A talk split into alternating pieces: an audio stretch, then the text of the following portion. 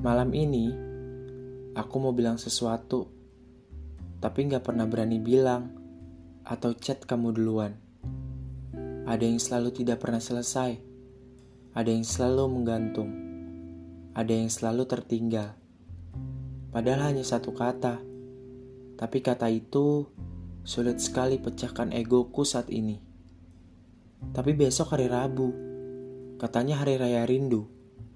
Jika besok saya harus katakan kata itu, tolong direspon cepat agar aku bisa tidur nyenyak. thank you